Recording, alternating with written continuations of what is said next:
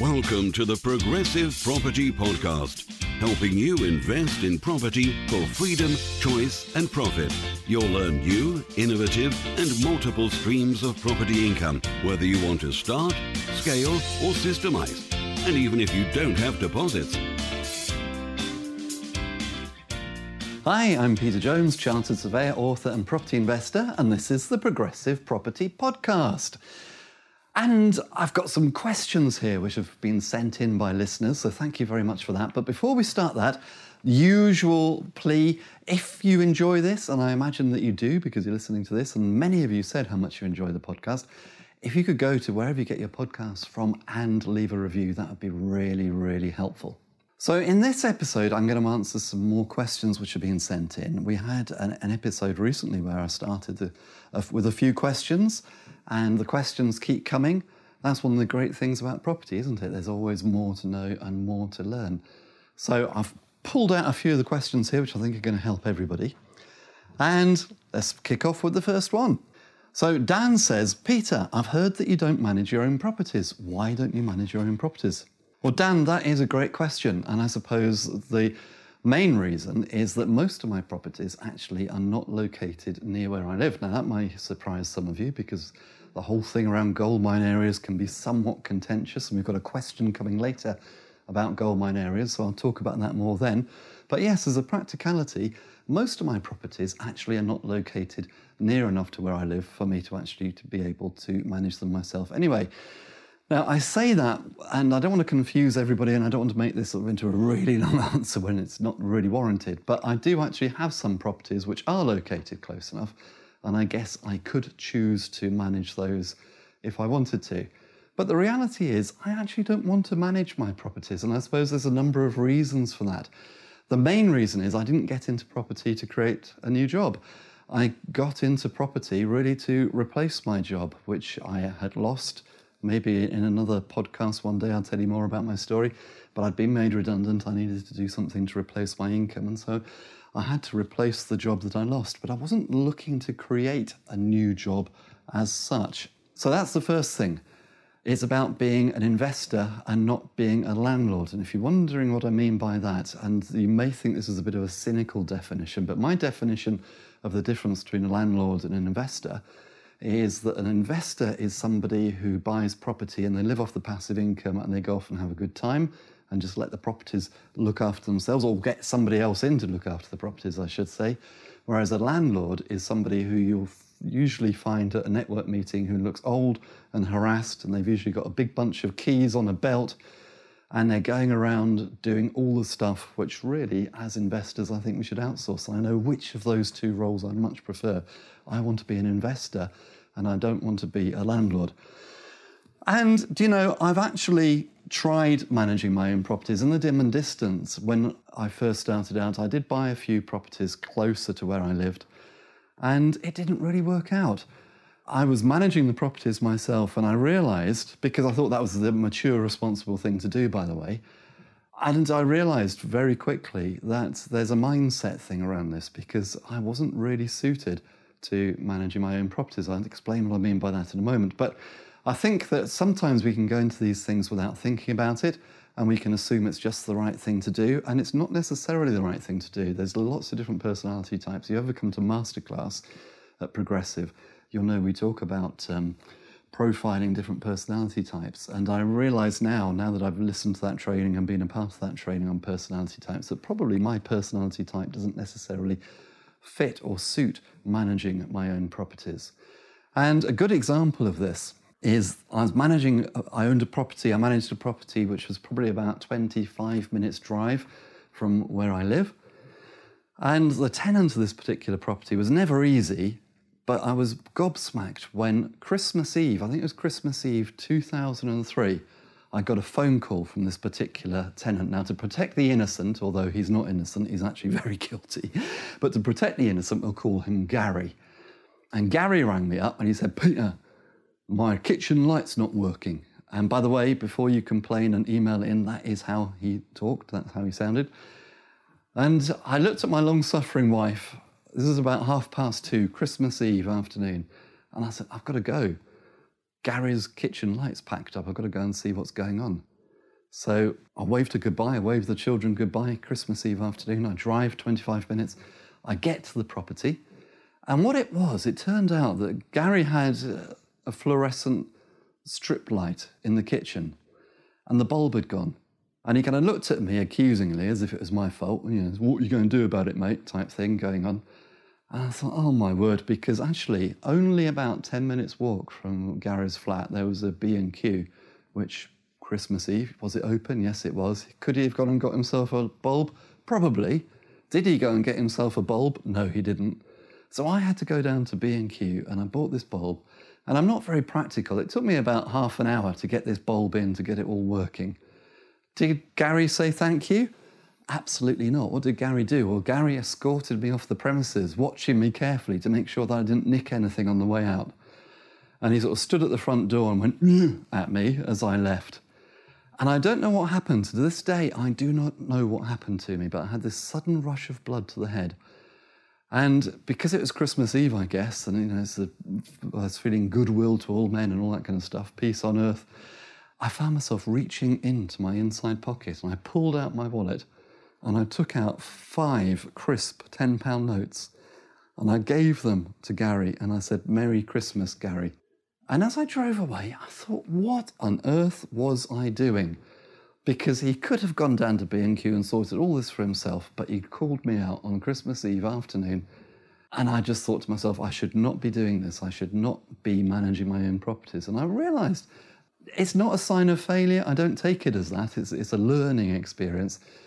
But I realize it's not in my flow, it's not who I am, it's not what I should do. Now, not everybody would agree with me. If you come on Masterclass and you listen to the lovely Anne Holton, she does manage her own properties, but she's very, very clever about it because what she has done is she's set up a managing agency to actually manage her properties, which I think is a really smart move. So there's different ways that you can do it. But whatever you do, you need to make sure that it's in your flow. And for me, it just wasn't. So if you said to me, Peter, do you think I should manage my own properties? If you ask me, I would say probably not, but obviously that's got to be your decision. I'm not saying you, you can't. It's just a question of should you.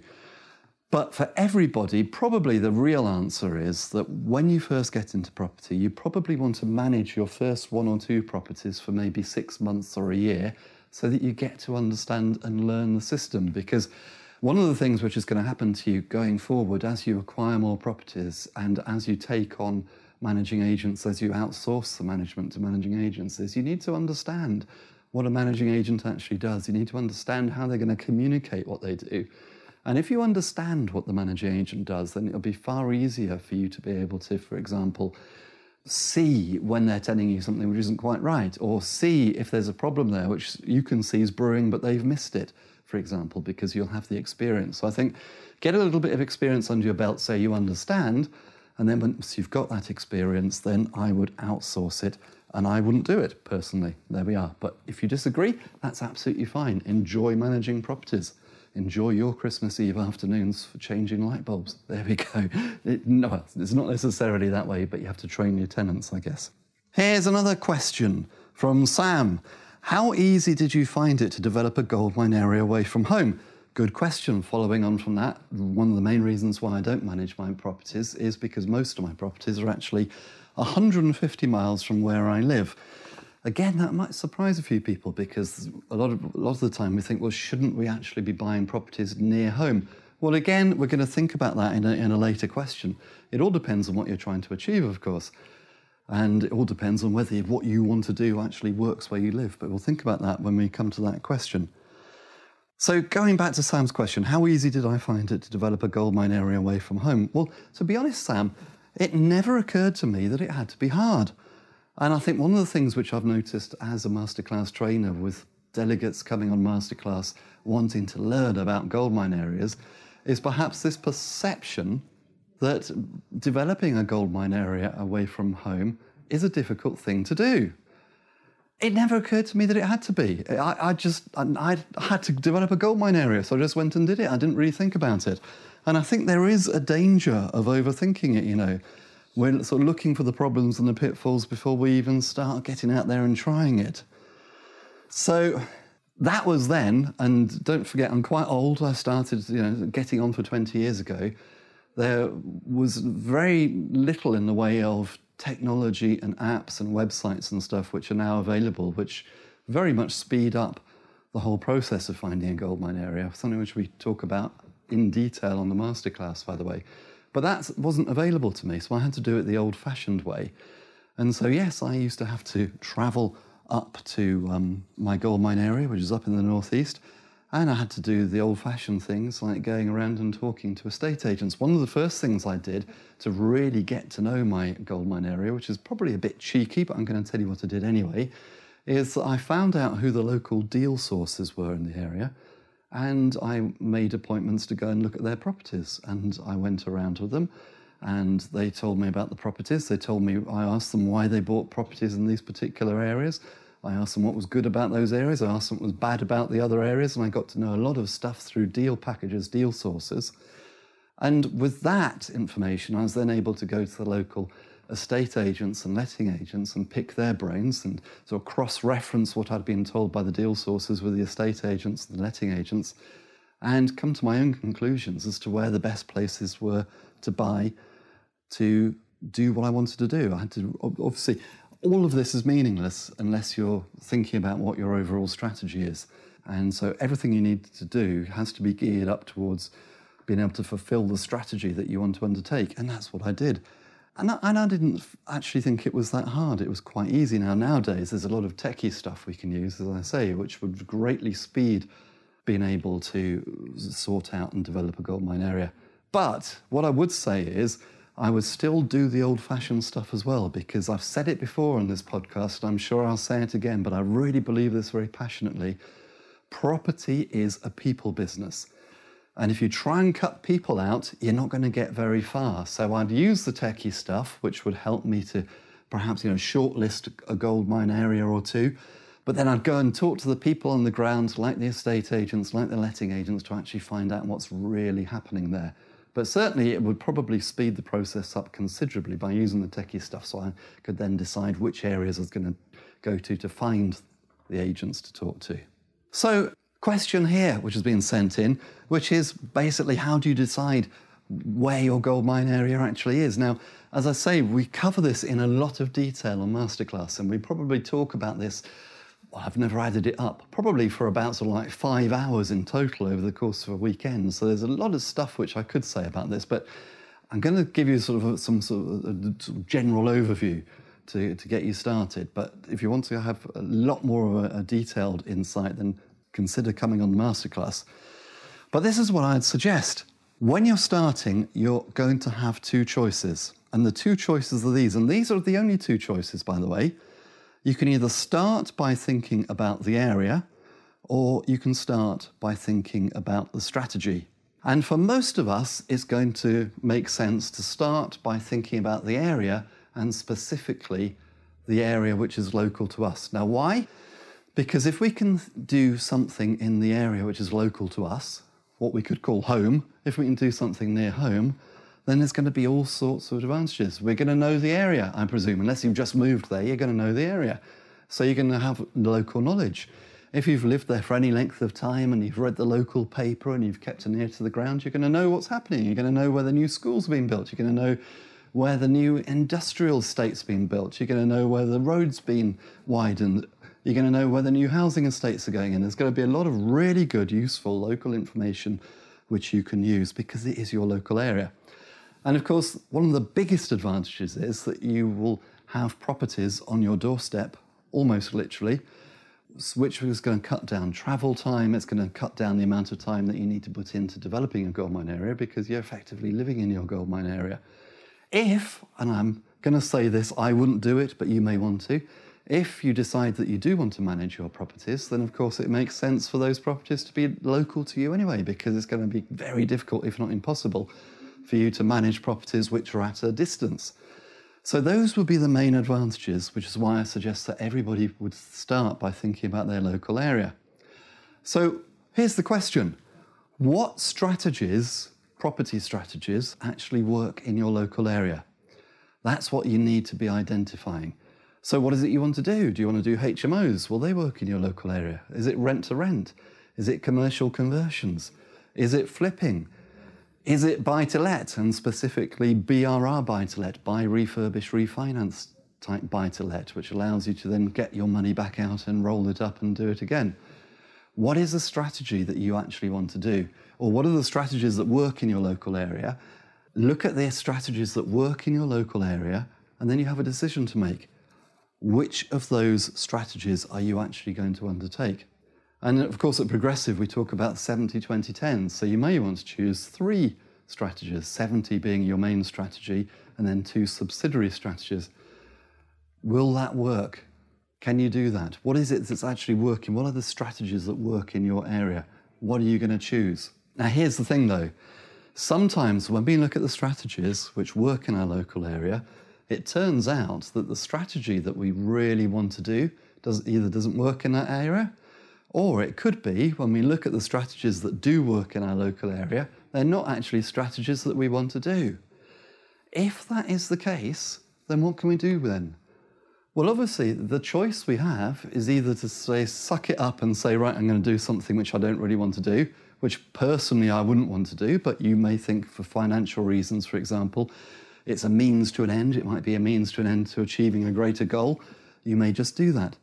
But if you want to do something else or you want, don't want to do what you can do in your local area, if you don't like the strategies that do work in your local area, then the only choice you have really is to do something somewhere else. And I think that's where some new investors get a little bit stuck because they kind of feel that it's almost like cheating or a sign of failure to say, well, you know, I can't do it nearer home, so therefore I'm going to do it further away from home. That is the reality of life. The, the big strategy, which is probably one of the few strategies which is limited geographically, is the BRR buy to let, buy, refurbish, refinance, because we at Masterclass we get so many people who come from London, the southeast, who would like to do BRRs. But because properties are so expensive and because returns are so low, BRR tends not to work, or at least not to work so well in London or the southeast. And so the only alternative they have if they really, really, really want to do that strategy is to probably go somewhere else and do it, say, for example, up north or in Wales or somewhere like that, in the Midlands, in cheaper areas where BRR works very well. And I can tell that sometimes people are a little bit disappointed because they would like to be able to do it near home. But the reality is, if it doesn't work, it doesn't work. And so you've got the choice either choose something near home that does work or find another area where you can make it work. Now, going back to the question about how hard was it to develop a gold mine area away from home, one of the big things which I've learned since coming to Progressive, and I've only been with Progressive for about five years now, so relatively late in my professional property investing life. One of the things which I've learned though is the power of JVs and the power of working with other people. Because prior to coming to Progressive, I worked on my own. Sort of 15 years in my home office with no human company apart from my wife, lovely though she is. Not interested in property though. So pretty much working on my own. Being a bit tongue in cheek, I think you realise that. But it, you know, it, as a solopreneur, that's that's the reality of life, isn't it? But when I came to Progressive, I realised that with the power of JVs and the power of working with other people, obviously there's the opportunity to be able to find a JV partner who can source properties for you in an area where it does work. So what I'll often say at Masterclass when we're talking about goldmine areas is if you want to do something but it doesn't work in your local area, rather than trying to think about the next nearest place where it would work, don't think like that. Think about where you may find a JV partner in an area where it works and team up with them and get them to source the deals for you. To me, that would be the natural way of doing it, and it would make developing a gold mine area very, very easy for you because basically they'll be doing it for you. Here's another question from, well, to protect the innocent again, I'm going to change the name. We'll say it's from Joe. And Joe's question is quite an interesting one. It revolves around tax. And it says, Hi, Peter. I bought a property for £50,000 some 20 years ago. I have remortgaged once, so I owe £150,000 on it it's worth £400,000. If I were to sell it, what would I pay CGT or capital gains tax on? Would it be on £250,000, which is the difference between the value and the mortgage, Or would it be on £350,000, which is the difference between the value and the price I paid for it? I've been told by a friend that the loan amount will be deducted, meaning that I'm going to pay the capital gains tax on the £250,000. But what do you think? Well, team, what do we all think? I'm sure most of us know the answer to this, but sadly, Joe, you're going to find that actually that the loan amount is not going to be deducted. It would be really nice if HMRC, when they're calculating taxes, allowed us to deduct the cost of loans from calculations like capital gains tax calculations, but of course they don't allow us to do that. The capital gains tax is going to be calculated based on the difference between the purchase price and the sale price. Now, of course, there's capital gains tax allowance, which you can use £11,700, I think it is, in this particular tax year but you're not going to be able to offset your mortgage of £150,000, sadly. So, unfortunately, you're a bit stuffed with that, Joe. Um, but it's, it's, this, is one of the things, isn't it, about property? One of the, I think one of the things which comes out from Joe's question, actually, on a completely different point, but I think it's worth mentioning, is how it could be very easy to actually take advice from the wrong people. Now, I don't know who's told him. Well, he says, I've been told by a friend that the loan amount will be deducted. And no doubt that friend is well meaning and kind. But we need to make sure that we take advice from the right people and that we're taking into account the facts when we're planning for the future rather than taking into account wishful thinking. A lot of very important learning points to come out of that. Of course, going forward, if I was with Joe and if I was mentoring Joe, I'd be saying to Joe, well, for any further properties which you buy going forward, you probably want to be buying those into a limited company. And if you're wondering why I'm saying that, if you scroll back down the list of podcasts that have been published, I can't remember which episode it was, but we covered a lot of this in a previous episode of the podcast where we talked about the benefits of buying into a limited company. Big benefit of buying into a limited company Obviously, you can still offset mortgage interest when you're calculating the profit of the company. That can still be offset against the rent. And it's charged on corporation tax, not at capital gains tax rates, which could be useful, for example, blah, blah, blah. It's all there in the podcast, so we all know that. Let's have a look at another question. Rav has asked, what difference has Section 24 had to your views on using capital repayment or interest only mortgages? Would you use capital repayment now? What a great question, Rav. What difference has Section 24 had to your views on using capital repayment or interest only mortgages? Would you use capital repayment now? That is a great question. You know, I've never really thought of this. Um, let's have it, well, let's have a think about it now. I think I'd have to say and this is so true of property generally, that there's very rarely a, a, yes, no, one size fits all definitive answer. And so many questions in property usually end up with an all depends answer. And I think this is going to be one of those all depends answers. Now, for, if you're wondering what Section 24 is, I've just alluded to it in the last question actually.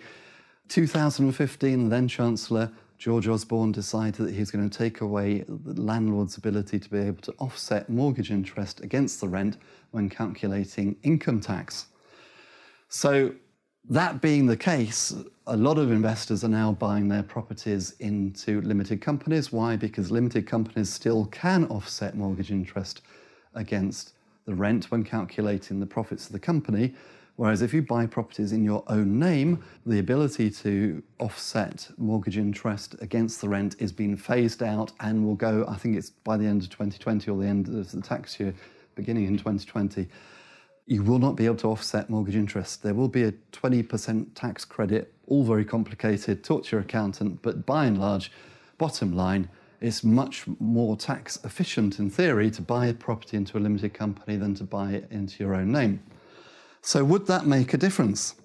Well, here's the thing is if we're buying our properties into a limited company, then actually things haven't changed, have they? As at the time of recording this podcast, limited companies still can offset mortgage interest against the rent.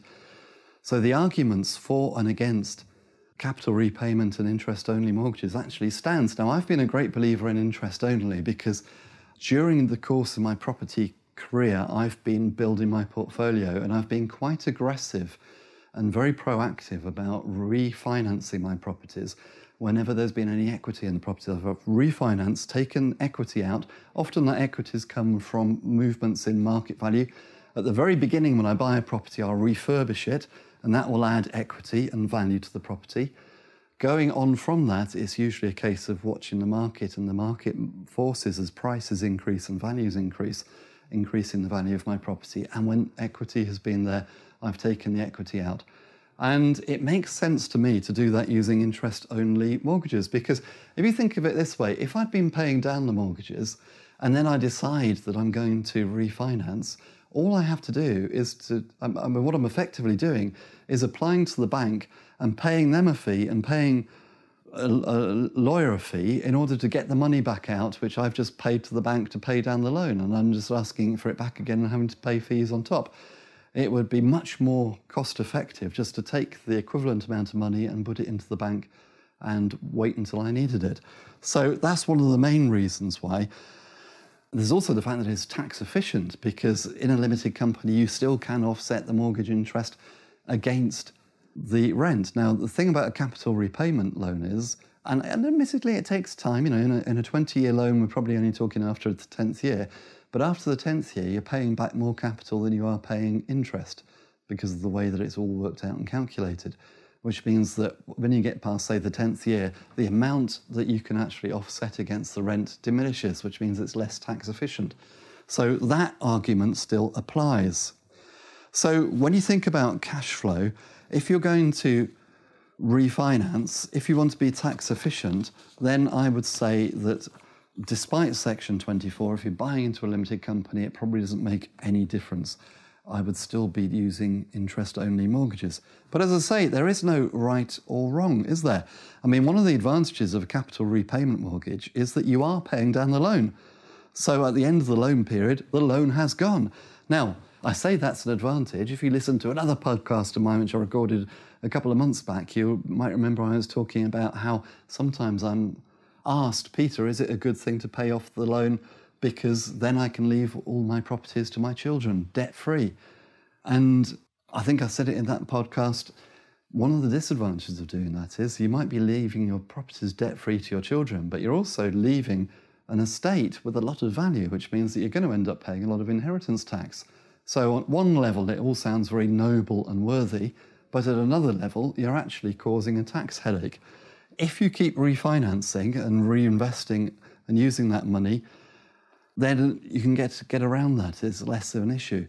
For some of us, though, it, it all depends. Perhaps paying down the mortgage using a capital repayment mortgage is a good thing. I mean, for example, as I get older and I'm more conscious about retirement, for example, it could be that it makes sense to have a few unencumbered properties, which I ever needed to. I could sell, I don't know. Again, though, that would be in the context of the limited company, uh, not in the context of my own name, because in your own name, there's problems with capital gains tax now. I don't know if you're aware, but the capital gains tax regime has changed, which means that property investors actually pay a higher rate of capital gains tax than somebody who invests their money in shares, for example. So, whichever which way you look at it, they're out to get us. So, it's got to be an all depends. Now, sometimes I'm asked, isn't the danger of an interest only mortgage the fact that you get to the end of your term, say the end of 25 years, and because it's interest only and you haven't paid any of it back, what do you do then? isn't it all going to be a bit of a disaster because you've got to pay the mortgage back? And, you know, if you haven't got the money, then your whole world's going to collapse. Well, again, I think it's not quite as simple as that. So let's just have a think about this. One of the big advantages of having interest only mortgage is that you're actually buying a property with your interest only mortgage. And although I wouldn't say that this is a general rule and that it's always going to be this way, but if you look at the statistics, generally speaking, it seems to be that on average, every 10 years, property has doubled in value. Now, of course, 10 years ago, we had the credit crunch, and that's kind of like hit the whole thing, and the system is sort of still readjusting. But it'd be interesting to look at the statistics in 50 years' time, won't it? And to see whether that it's reverted back to its usual pattern. I mean, look, I can't say that it will. I can't stand here and say, do you know what? Property is always going to double on average every 10 years. But it has done in the past. And because there's such a demand for property and because we're on an island and land is limited and all that kind of stuff, you would imagine that the same arguments would apply. At the end of the day, a lot of, the, a lot of what drives house prices is inflation and wages and employment. And we know that you know we're short of people working in the UK. It's one of the big arguments around Brexit, isn't it? The politicians are trying to fob us off by saying that they want to limit immigration, knowing at the same time, actually, to make the economy function, we, we need immigration. And I'm, you know, I'm sorry if that offends your political views, but that is the reality of the situation. So, what I'm saying is, will property values continue to increase? They will. Will it be at the rate of doubling every 10 years? Well, who knows? I don't know. But they're going to keep increasing. But let's just assume, for argument's sake, you happen to buy in a good area where there's strong demand and the value of that property doubles over 10 years and then doubles again over the next 10 years. And let's assume that you had a, a, a 75% uh, LTV interest only mortgage on it. Let's assume, for example, that the property was worth £100,000 when you bought it and you have a £75,000 mortgage. Well, at the end of 10 years, your £100,000 property has doubled in value to £200,000, but how much is your mortgage? Well, it's still £75,000. But something else has been happening during that 10 years. During that 10 years, there's been inflation. Now, I know there's going to be inflation because the Bank of England are actually tasked by the government to make sure that there's inflation in the economy. The economy needs inflation to function. And the Bank of England are told to keep it at 2%. Now, do they keep it at 2%? Well, quite often it's beyond 2%. So, probably on average, inflation is going to be, re- in real terms, probably nearer 3 or 4 or 5% in reality. But even at 2%, there's still something happening. What's happening is that the money value of that loan over that 10 year period has been devalued by the amount of inflation. So if it was 2% per year, it wouldn't be 20% over 10 years because it's compound interest. It might be 25% or 27%. So in real terms, the £75,000 mortgage isn't actually worth £75,000 in real terms to us in 10 years' time. It's like the equivalent of £50,000 now. So we've got the value of the property doubling and we've got the value of the loan diminishing due to inflation. Let's roll it on to another 10 years. So at 20 years' time, the property's gone from £200,000 to £400,000. How much is the mortgage? Well, it's still £75,000, but now there's a massive difference £400,000 to £75,000 it's probably not looking as, as, as, if it's as much of a problem as it might have looked when we first started out. And again, the same arguments apply because there's been even more inflation. So, in real terms, in today's money, that mortgage is now probably only worth, I don't know, £30,000 or £20,000. So, it would be entirely possible, should you need to, that if you had a few properties, you could sell one or two and maybe pay off all of the mortgages if you had to pay off the mortgages using the proceeds and the equity that you have in your other properties. Would you want to pay off those mortgages though? Well, going back to my last comment about inheritance tax, maybe you wouldn't want to. What you'd probably want to do, and this may or may not be easier in a limited company, my suspicion is it might be slightly easier in a limited company, but I'm not sure. Talk to a good broker. But what you'd probably want to do at the end of the 25 years is just remortgage. So you wouldn't even be thinking about paying the mortgage back. And I think that's one, maybe one of the fundamental flaws and errors in our thinking when we're thinking, well, I don't want to take out an interest only mortgage because I'll have to pay it back one day. What I'd be thinking is I'm going to take out an, an interest only mortgage and I'm ha- going to have the expectation that I will never pay it back, or at least I will remortgage and just keep rolling it on and rolling it on and rolling it on.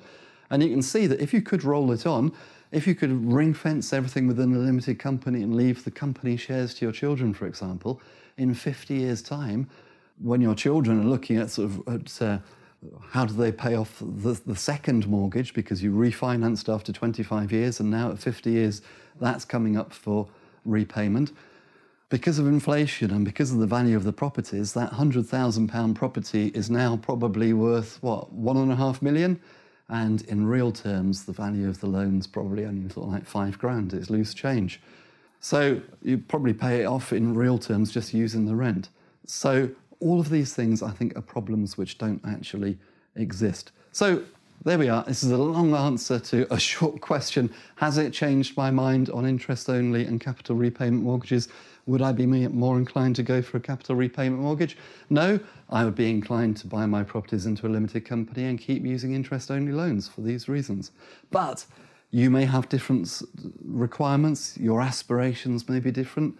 You may be starting from a different place in your life. You may be thinking, as I say, about uh, having some unencumbered properties to sell to supplement your pension. I don't know. So think about your strategy. Bottom line, it's an all depends answer, but you've got to do what's right for you. I'm talking about what's right for me because I'm the one who's asked the question. You may have different views because your situation and your thinking is different. There is no right or wrong answer. Think about what the best thing is for you to do and then do that. Last question we have time for today comes from Trevor. And Trevor says, Peter, I'm getting on a bit. He hasn't told me how old he is. He says, I'm getting on a bit. I had a bit of a financial setback and I find myself without any money. What I really want to know is is it possible still to get into property using none of your own money? What do we think, team? Yes, of course it is, but I'm going to sort of put some provisos and some reservations on that. So let's start with the, with the sort of the positive bit. Is it possible to do property without any of your own money? Well, yes, it absolutely is. I started without using any of my own money. Sometimes when I say that, people look at me a bit awry as if to say, you sure? That all sounds a bit like hype. In fact, actually, I had a, an internet troll on one of my YouTube videos who was saying that that's something which comes out of the back end of a bull. Thank you very much for that troll. But it's actually true. I started without any of my own money. I had to. I'd been made redundant and I didn't have any savings, and so I had to find other money. Now, it transpires that most of the money which I used actually came from bank lending. And if I get a chance to do a podcast on how I did it, and then I'll, I'll I will tell you all about that. But can you do it without your own money? Yes, of course you can. One of the great things which I've learned since coming to Progressive, as I said earlier, about the power of working with other people is the power of JVs and finding JV finance. So, bottom line is if you don't have any of your own money, somebody out there's got the money. All you need to do is find them, team up with them, bring them some value in return for them putting their money into the deal. So, the value you can bring is to give up your time. You can use that time to source the deals. So, Trevor, can you do this? Yes, of course you can by teaming up with other people and using JV finance. But let's think about this a little bit more deeply. Are there other ways of doing this without your own money? Well, yes, there are. The proviso I want to make, though, is not necessarily no money. You're always going to need some money. As uh, my good friend Dixie Walker will say when he's uh, presenting at Masterclass, you always need some money to have a phone so you can make the phone calls, to make appointments. You need to have some money so you can buy petrol, to put it in the car so you can go off and do viewings. So you need some money. But there are techniques and strategies that you can use which need very little money. So, for example, using options to buy properties, something which I've done uh, in the past um, and I still do. It's not one of my 70 20 10, but occasionally I'll come across an opportunity where it's obvious that an option will work, and so I'll use an option. An option, by the way, is a way of taking control of a property without necessarily buying it there and then, but it gives you the right to buy it in the future. And that can work very, very well if you're starting out without any money. If you're starting out without any money, then doing deal packaging, sourcing properties for other people, selling those deals on or, or the details of the deals on for a fee, that can be very lucrative and it can help you to build up some cash which you can then use to put into property in your own right, build your capital up. So that can work. Rent to rent is another strategy which somebody without any money or very much money could use. Rent to rent, very basically, uh, putting it simplistically, it's a, it's a sophisticated form of subletting, but subletting in a way that is legal, by the way, before you start emailing in and saying subletting is illegal. I'm not talking about illegal subletting, I'm talking about legal subletting, but rent to rent again allows you to take control of a property without buying it and being able to arbitrage in the sense that you'll pay the landlord a rent, but then you'll sublet the property at a higher rent and make a profit. All of these things work. Now, my only proviso for Trevor is this Trevor hasn't told me how old he is. And I'm not being ageist, it's just I'm getting a bit older, and I realise that when you get a bit older, things become a little bit harder and slower. And if you're not used to doing something, it can be quite, uh, it can be a bit of a struggle sometimes to change your mindset, particularly as we get older. So, all I would be saying to Trevor is it's perfectly possible, but I think you've got to really want to do it. because a lot of this, whether you're going to be successful or not, is going to come down to mindset. And it sounds, Trevor, that if you've unfortunately had a bit of a financial setback, you probably really need to do this, in which case you should be motivated, in which case, whatever obstacles and problems you do find along the way, and there will be some, by the way, no matter what you do in property, hopefully you'll be able to push through and you'll have the motivation to push you through. So, good, great question. Can you get into property without any of your own money? Absolutely, you can. Absolutely, you can. And if I was starting again today with the hindsight, with the knowledge which I now had, which I didn't have when I did start, I'd be using a lot more JV finance and finding JV partners to help me to finance my deals. So there we go. Great questions. Keep the questions coming in. If you want to send me a question, by the way, probably the best way to do this, and I think I explained this on an earlier podcast, is to actually send me a question via the Progressive Property Facebook group. For whatever reason, doing it by messenger doesn't always stick. I don't always see them. They don't always come back. Fat thumbs, accidentally delete them. So if you've got any questions, if you want to talk about anything, put it on the Facebook group, tag me in, and I'll pick it up there. So until next time, I've been Peter Jones. If you want to know more about me, then do come to my website, thepropertyteacher.co.uk. You'll find more about me there. There's a few resources there for you, some paid for, some are free. You've got my blog there, loads of information about property. Hope you like it. Thepropertyteacher.co.uk.